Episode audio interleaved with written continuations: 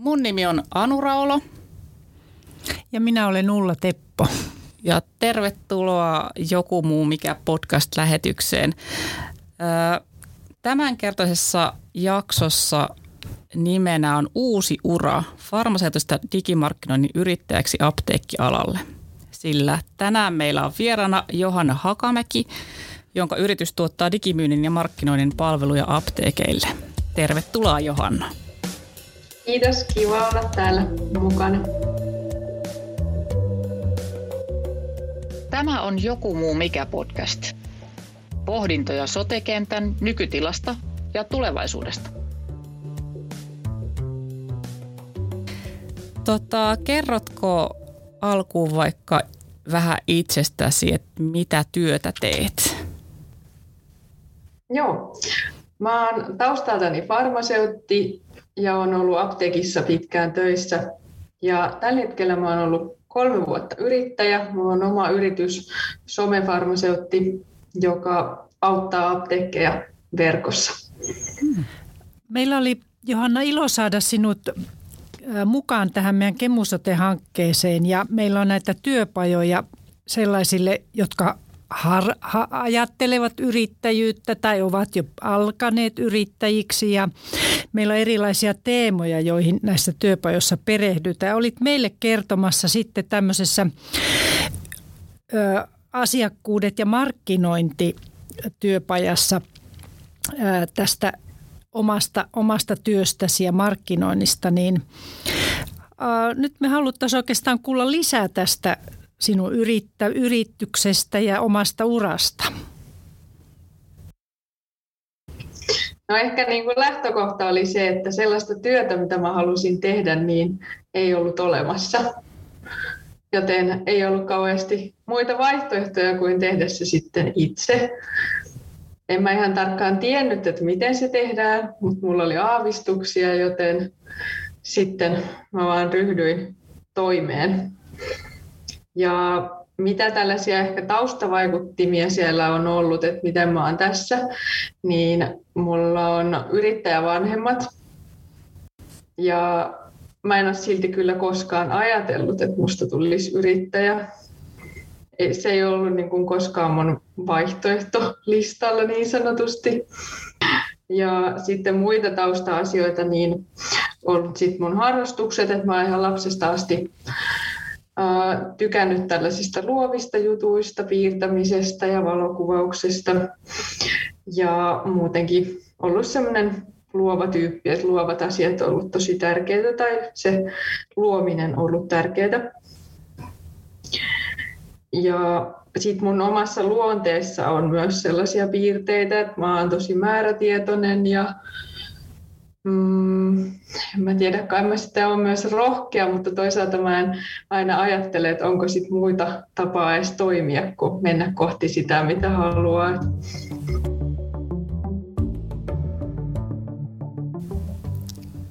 Sitten miten mä oon ihan sit käytännössä siirtynyt siihen yrittäjyyteen, niin mulla oli sellainen tilanne, että mä halusin ihan kokeilla jotain muuta.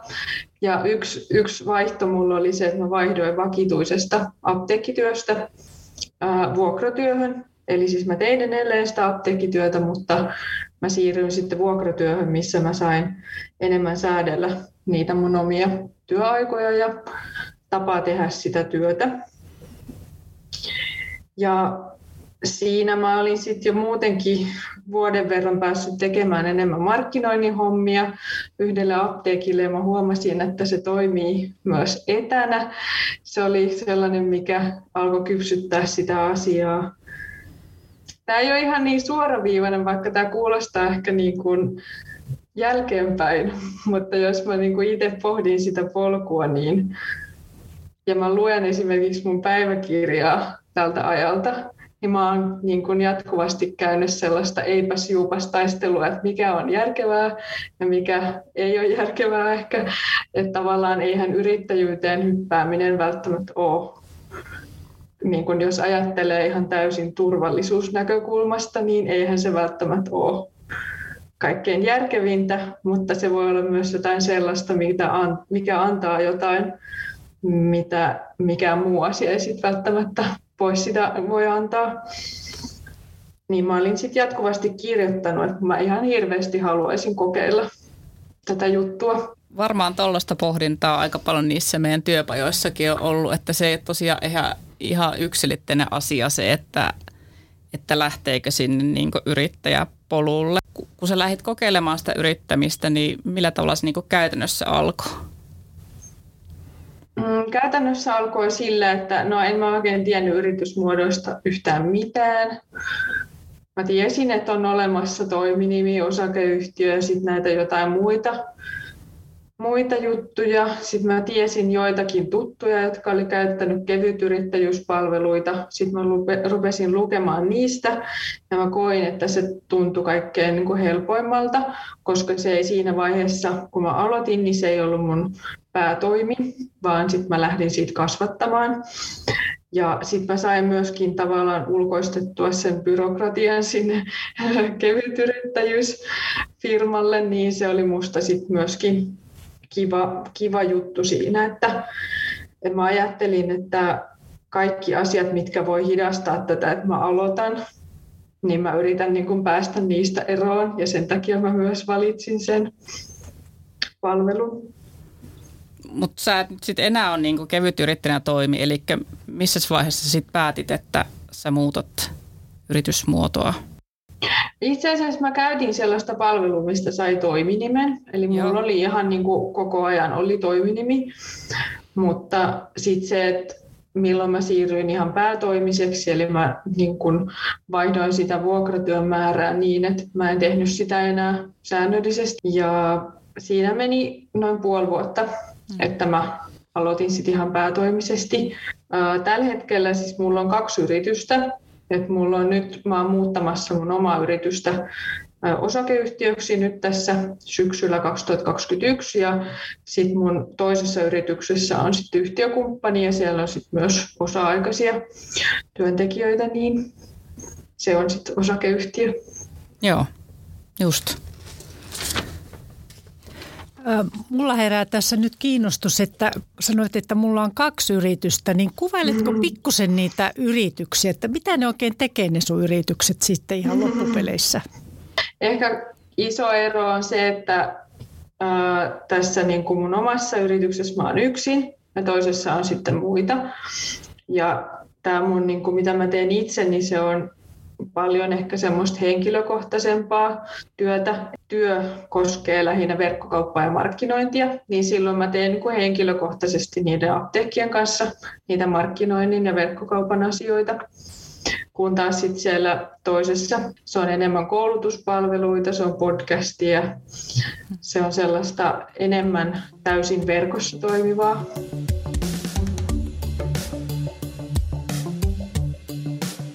kuuntelet Joku muu, mikä podcastia, joka nostaa esiin ilmiöitä sotealan työn muuttumisesta. Pystytkö kuvaamaan sitä vielä, että, että, että mikä esimerkiksi siinä apteekkityössä, mitä teet ihan farmaseuttina silloin, niin, niin mistä ne niinkö tuli sitten ne ajatukset sellaiseen, että, että se voisikin se apteekki olla sun asiakkaana eikä niin kuin työnantajana? Joo, no mä oon ollut apteekissa töissä 15-vuotiaasta ja mä oon tehnyt tosi erilaisia tehtäviä. Mä oon tehnyt niitä lääketeknikon tehtäviä ja sitten farmaseutin, eli mä oon tehnyt niinku ihan tavallaan sitä koko ketjua, paitsi sitten äh, ihan esimies, esimiesroolia. Niin siinä sitten tosi kattavasti on saanut nähdä, että millaisten asioiden kanssa siellä painitaan. Ja sitten kun mä oon ollut siinä vuokratyössä ja muutenkin monessa apteekissa, että mä oon ollut yli 30 apteekissa, niin sitten huomasi, että tietyt asiat toistuu. Että aina on niin kuin samojen asioiden kanssa ongelmia tai haasteita. Ja sitten myöskin se, että niin kuin ylipäätään oli sellainen niin kuin murros siinä, että verkkokauppaa tarvittiin enemmän, että se tuli niin kuin aptekkeihin ja sosiaalinen media oli viestinnän välineenä entistä merkityksellisempi, niin apteekeilla oli vähän niin kuin just aikapulaa siinä, että miten, miten sitten siellä kuuluisi toimia ja tällainen niin kuin tiedon, tiedon puutetta.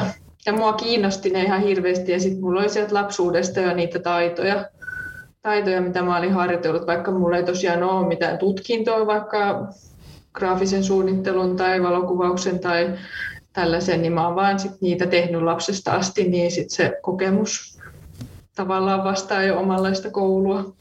No mä mietinkin, että tuosta voisi kysyä noista tavallaan vahvuuksista ja intresseistä, koska yksi, mistä me ollaan myöskin pyritty sillä kemusote-työpajoista pajoissa puhumaan, niin yksi teemahan siellä on ne omat osaamiset ja niiden kehittäminen ja hyödyntäminen, myöskin tuotteistaminen, niin öö, miten sä koet, että sä oot onnistunut sen oman osaamisen tuotteistamisessa omalla kohdalla? No kyllä, mä oon onnistunut. En mä, en mä kyllä voi väittää, että mä olisin onnistunut, mutta sitten miten, miten mä oon sen tehnyt, niin No mulla on ehkä semmoinen kaikkein kantavin asia ollut siinä, että mä mietin aina sitä asiakasta, että miten sen asiakkaan olisi mahdollisimman helppo ostaa multa. Niin se, se että tavallaan mä en mieti sitä seiltä, että joku näyttäisi tosi hienolta tai muuten, muuten olisi mulle kätevin, vaan mä mietin sitä, että millaisessa tilanteessa se mun asiakas on, missä tilanteessa se todennäköisesti katsoo tätä, mitä mä lähetän hänelle, tai milloin me soitellaan, niin miten se vaikuttaa siihen, että miten se pystyy vastaanottaa sen, mitä mä tarjoan. Siinä vaiheessa, kun siirryt yrittäjäksi, niin oliko jotain semmoisia taitoja, mitä sun piti sitten kehittää No ei välttämättä niin, että kyllähän mä pystyin jo tekemään kaikenlaista, mutta sitten mä halusin olla parempi niissä jutuissa, niin sitten mä oon käynyt esimerkiksi ihan graafisen suunnittelun perusteet kesäyliopistossa, videokuvaus ja editointi. Sitten podcasteihin liittyvää on ollut tämmöisessä puheopetuksessa niin sanotusti, eli miten, miten puhua selkeästi ja katsotaan, miten se toteutuu tässä. ja, ja, ja. Et kaikenlaisia, että siis mulla on niin kuin ihan omassa, niin kuin, mun oma, oma arvo on se, että mä, mulle oppiminen on ihan hirveän tärkeää. Mä oon utelias havainnoimaan ja niin kuin tutkimaan maailmaa ja miettiä sitä, että mistä mä oon kiinnostunut ja mitä mä voisin jalostaa taas sit eteenpäin.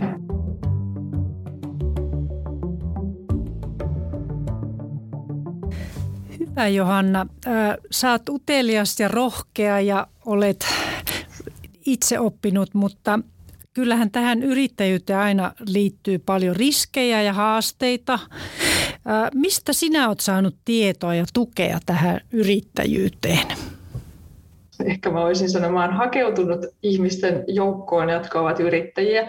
Eli yksi väylä siihen on esimerkiksi tämä Suomen yrittäjien palvelut ja verkosto. He järjestää paljon kaikkia tapahtumia, niin mä oon sitten käynyt esimerkiksi lounastapahtumissa ja koulutuksissa, niin siellä on aina mahdollisuus tutustua muihin yrittäjiin. Sitten tämä somekanava LinkedIn, niin on ollut myös tosi isossa roolissa. Siellä mä oon aktiivinen. Ja sitten mulla on no just tämä yrittäjävanhemmat. Ja vaikka tuolla niin vuokratyöpaikassa, missä mä oon, niin sielläkin on kaksi yrittäjää. Mä oon niin heidän kanssa tosi paljon tekemisissä, niin mä oon koittanut niin kuin saada mun lähipiirini tällaisia ihmisiä, jotka, jotka sitten on myös yrittäjiä. Kiitos Johanna. Tämä on varmasti tärkeää, että on sitä verkostoa ympärillä ja saa tukea ja sitä todella varmasti löytyy, kun vaan lähtee etsimään. Nyt olet tehnyt tämä uravalinna olla yrittäjänä, niin mitä näet nyt semmoisina kaikkein positiivisimpina asioina tässä yrittämisessä, jos vertaat vaikka sitä tilannetta, kun olit aikanaan siellä palkkatöissä? No, positiivisia asioita on esimerkiksi vapaus. Eli on vapaus suunnitella niitä omia aikatauluja ja muutenkin omaa elämää. Et esimerkki tästä on se, että mä käyn aina maanantaisin aamupäivällä kuntosalilla. Ja se on sen takia maanantai, koska se asettaa mulle sellaisen vireen, että vaikka mä oon yrittäjä, niin mä huolehdin itsestäni ja mulla on oikeus laittaa myös mun oma hyvinvointi etusijalle, jotta mä voin tehdä tätä työtä ja auttaa mun asiakkaita. Ja sen vapauden lisäksi niin on se, että oikeastaan ei ole mitään rajoja, että mitä mä voin tehdä.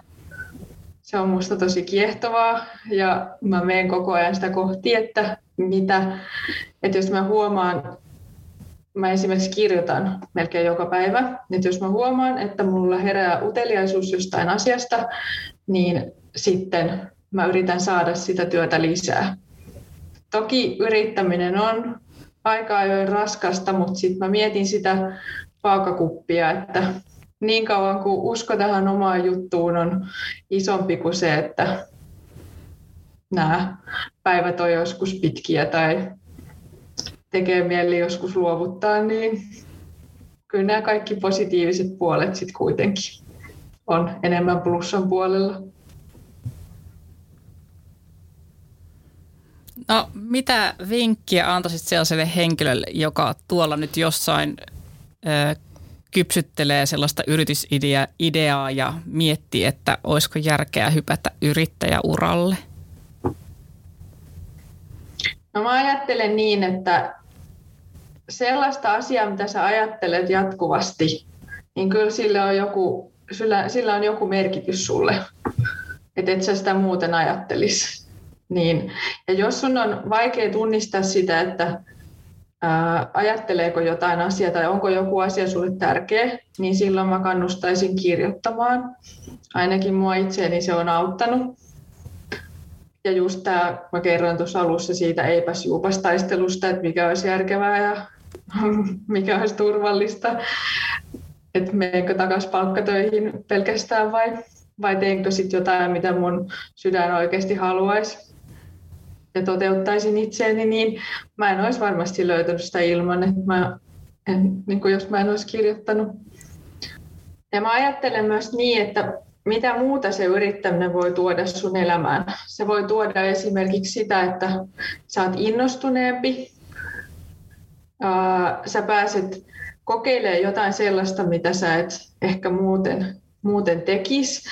Tai toisaalta esimerkiksi mun yksi lempikirja on sellainen Hanne Valtari ja Satu Rämön Unelmaduunarit. Niin siinä, en muista kumpi heistä kirjailijoista kertoo, että he ei ehtisi millään heidän vapaa-ajallaan tehdä kaikki niitä asioita, mitä ne haluaa tehdä, ellei ne olisi yhdistänyt niitä siihen työhön. Eli tavallaan sitä yrittäjyyttäkin voi ajatella niin, että, että sä niin kun mietit juttuja, mitä sä haluaisit tehdä niin kuin muutenkin. Niin se voisi olla osa sun työtä. Et voithan sä tehdä, sä voit olla yrittäjä ja sulla voi olla sitten vaikka yksi tai kaksi muutakin työtä. Et se voi olla sellainen palapeli niistä sun omista kiinnostuksen kohteista. Eikä siitä tarvitse välittää, että vaikka ne ei ole mitenkään niin kuin liity toisiinsa, koska usein se, että, se, että sä opiskelet uutta ja innostut, niin ne kuitenkin linkittyy sillä tavalla toisiinsa ja tukee toisiaan.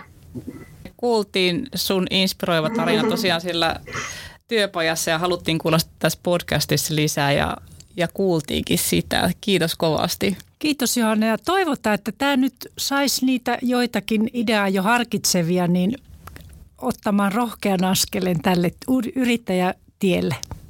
Kiitos Johanna. Kiitos, että mä sain tulla. Ja hei, jos kiinnostaa kuunnella podcasteja, niin Eli Apteekin hyllyltä podcast löytyy esimerkiksi Spotifysta ja mut löytää esimerkiksi Instagramista niin somefarmaseutti nimellä.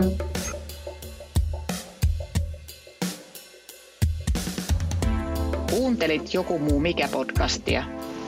Se on tuotettu valtakunnallisessa Kemusote-hankkeessa, jota rahoittaa sosiaali- ja terveysministeriö Euroopan sosiaalirahastosta. Tutustu hankkeeseen verkkosivulta jam.fi kautta kemusote.